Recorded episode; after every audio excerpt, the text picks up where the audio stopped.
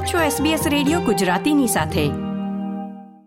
નમસ્કાર. ગુરુવાર સોળમી માર્ચ બે હજાર ત્રેવીસના મુખ્ય સમાચાર આપ સાંભળી રહ્યા છો નીતલ દેસાઈ પાસેથી SBS ગુજરાતી પર.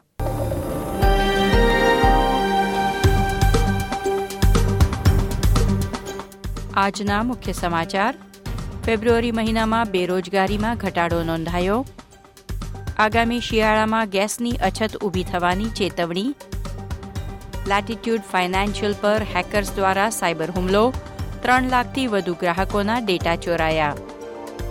ફેસબુક ઇન્સ્ટાગ્રામ અને વોટ્સએપની માલિકી ધરાવતી કંપની મેટા દસ હજાર નોકરીઓ પર કાપ મૂકશે.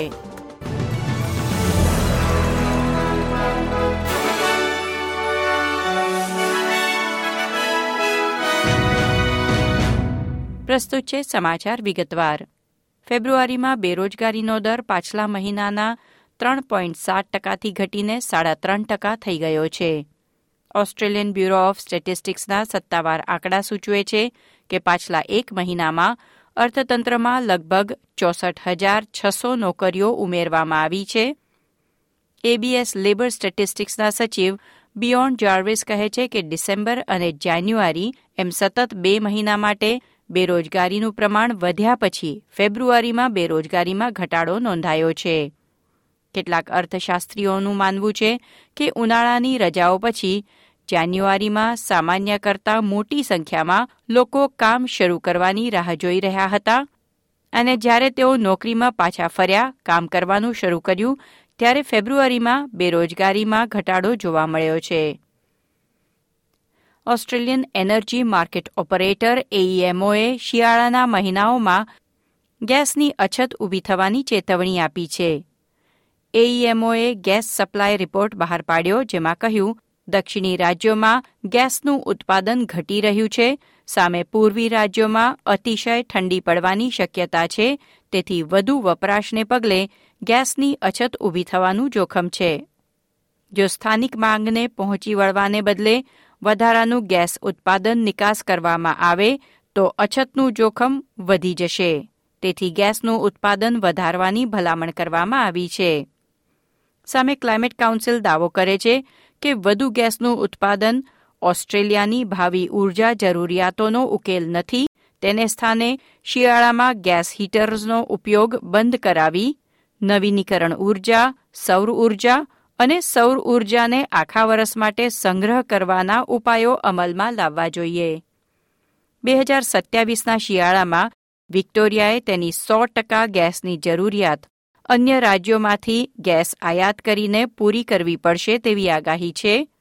પરંતુ ત્યાર સુધીમાં અન્ય રાજ્યોમાં પણ ખપત વધશે અને પુરવઠો ઘટશે એટલે ગેસની અછતની સમસ્યા અતિ ગંભીર બનવાની આગાહી છે. ઓસ્ટ્રેલિયાના કેન્દ્રીય રાજ્યો તથા પ્રદેશ સરકારના ઊર્જા મંત્રીઓ માટે સ્થાનિક માંગને પહોંચી વળવા ગેસની નિકાસ અટકાવવાના અધિકારો આ શિયાળામાં અમલમાં આવશે. લેટિટ્યુડ ફાઇનાન્શિયલના ત્રણ લાખથી વધુ ગ્રાહકોની વ્યક્તિગત માહિતી હેકર્સ દ્વારા ચોરાઈ હોવાનું બહાર આવ્યું છે. લોન ઇન્સ્યોરન્સ ક્રેડિટ કાર્ડ જેવી સેવાઓ ઉપરાંત David Jones JB Hi Fi Good Guys અને હાર્વી નોર્મન માટે buy now pay later scheme ચલાવતી કંપની લેટિટ્યુડે જણાવ્યું છે કે ચોરાયેલા ડેટામાં અનેક ગ્રાહકોના ડ્રાઈવર્સ લાયસન્સનો સમાવેશ છે. સાયબર હુમલો લેટિટ્યુડના બે મુખ્ય વિક્રેતાઓથી શરૂ થયો, જેમાંથી એક ડેટાબેઝમાંથી એક લાખ ત્રણ હજાર લોકોની વિગતો ચોરાઈ હતી અને બીજા વ્યવસાયના ડેટાબેઝમાંથી બે લાખ પચીસ હજાર લોકોની વિગતો ચોરાઈ છે. કંપનીનું કહેવું છે કે હેકર્સે લેટિટ્યુડના સ્ટાફની લોગિન વિગતો મેળવ્યા પછી બે સેવા પ્રદાતાઓના ડેટાબેઝમાંથી વ્યક્તિગત માહિતીની ચોરી કરી હતી. લેટિટ્યુડના કુલ બે પોઈન્ટ આઠ મિલિયન વર્તમાન ગ્રાહકોમાંથી ત્રણ લાખ ત્રીસ હજાર ગ્રાહકોને અસર પહોંચી છે.